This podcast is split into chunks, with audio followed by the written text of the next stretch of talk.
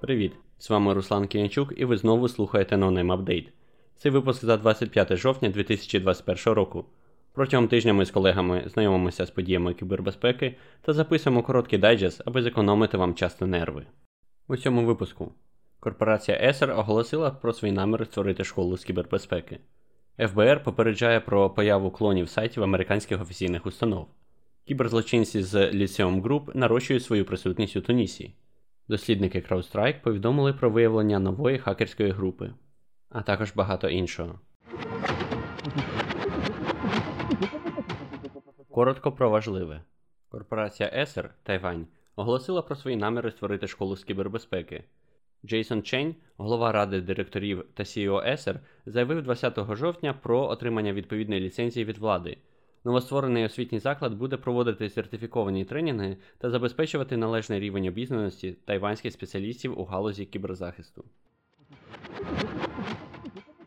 ФБР попереджає про появу клонів сайтів американських офіційних установ. Насамперед це стосується сторінок, що пов'язані з допомогою при безробітті. Злочинці зосереджені на крадіжках персональної інформації жертв та зараження їх пристроїв шкідливим програмним забезпеченням.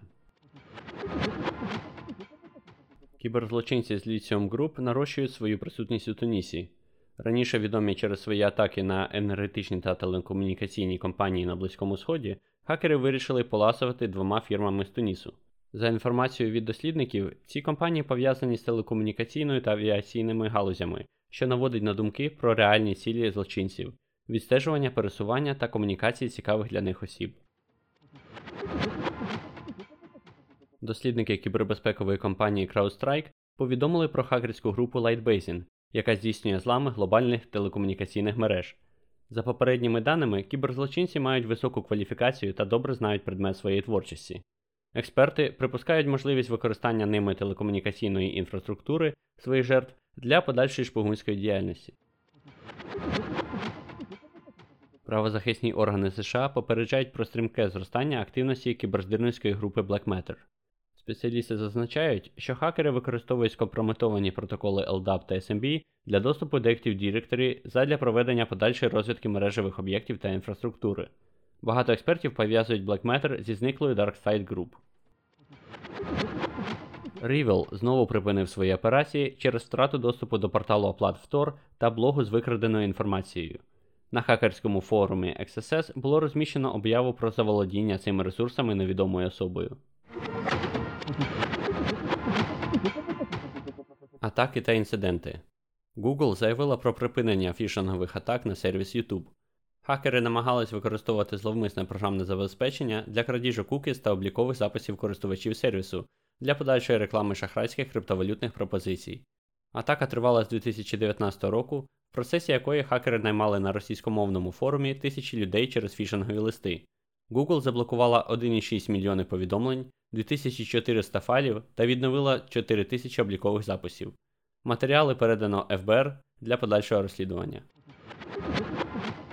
Поліція Нідерландів заарештувала організовану злочинну групу, котра займалась банківським шахрайством з людьми похилого віку. Видаючи себе за працівників служби підтримки банку, вони інформували своїх жертв про підозрілі транзакції з їх банківськими рахунками та пропонували перевести залишок коштів на так званий безпечний рахунок для зберігання. В ході спецоперації було заарештовано 9 злочинців та заморожено їх криптовалютні активи. Поліцією було розіслано повідомлення у WhatsApp посібникам шахраїв з вимогою дати свідчення правоохоронним органам. Двом вихідцям зі Східної Європи оголошено вирок та призначено тюремний термін за сприяння кіберзлочинним угрупуванням. Засуджені надавали послуги хостингу для злочинного програмного забезпечення, створення ботнетів та крадіжок конфіденційної банківської інформації. Діяльність групи тривала з 2009 по 2015 роки та призвела до багатомільйонних втрат від їх діяльності. Сервіс захищеного хостингу було засновано громадянами РФ Олександром Грічишкіним та Андрієм Скворцовим. Засновники злочинного сервісу отримали 20 років ув'язнення. Хакер вкрав базу даних з інформацією про id карти населення Аргентини. Офіційні джерела повідомляють, що для доступу до реєстру Renaper злочинець використав обліковий запис VPN, який належав Міністерству охорони здоров'я. На хакерських форумах вже розміщено інформацію про продаж доступу до зазначеної бази даних. Оновлена версія трояна Flood Grace розповсюджується через email розсилки. Експерти з кібербезпеки вважають, що ця хвиля активності пов'язана з кіберзлочинним угрупуванням TA505. Ця група веде свою діяльність з 2014 року і вважається трендсетером у світі кіберзлочинців. Хакер Джастін Джонсон, також відомий під ніком The Death Star, отримав 7 років тюремного терміну через крадіжку персональних даних з бази медичного центру університету Пітсбургу.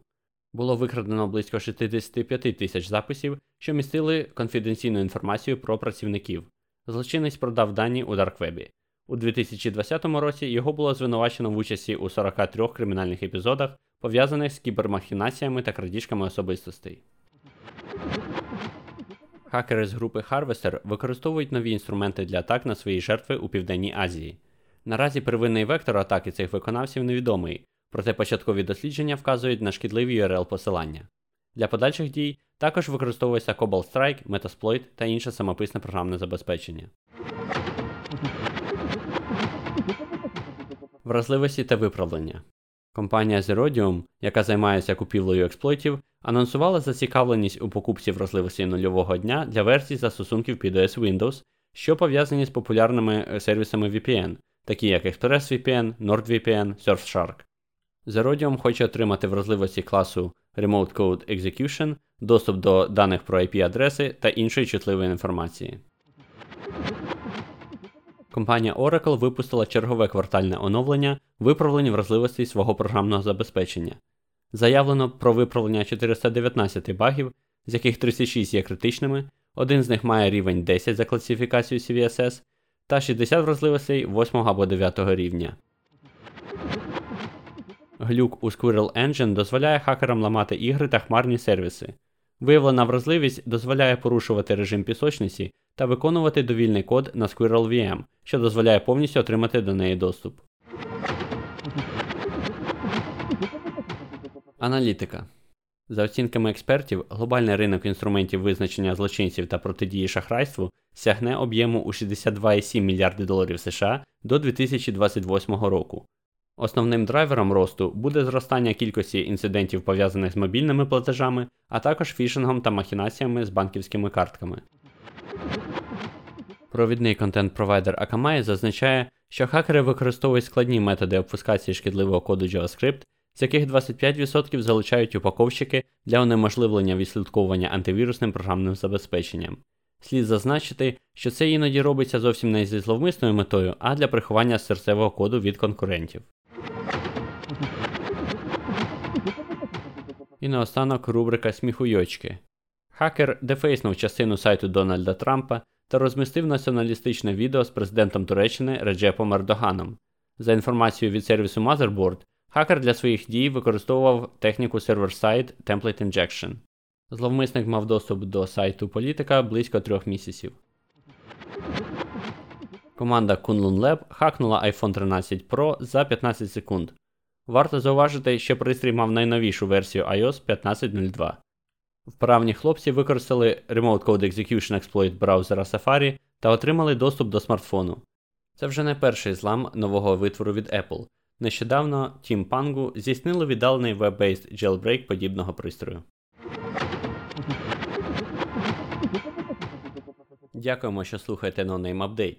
З іншими серіями та випусками нашого подкасту можна ознайомитись на нашому сайті nonamepodcast.org. Якщо вам сподобався цей випуск, поставте йому вподобайку у вашому подкаст-плеєрі та поділіться з друзями у соціальних мережах.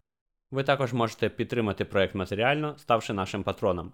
Це дасть вам змогу отримувати усі випуски на кілька днів раніше та слухати основні епізоди наживо, а можливо навіть і стати їх учасником. Тож, якщо ви хочете зробити свій внесок у створення професійного контенту з кібербезпеки українською мовою, долучайтеся до підтримки за адресою patreon.com. Над цим випуском працювали редактор Віктор Зуєв, аудіоредактор Костянтин Жданов. Мене звати Руслан Кіянчук. До наступного разу та залишайтесь в безпеці.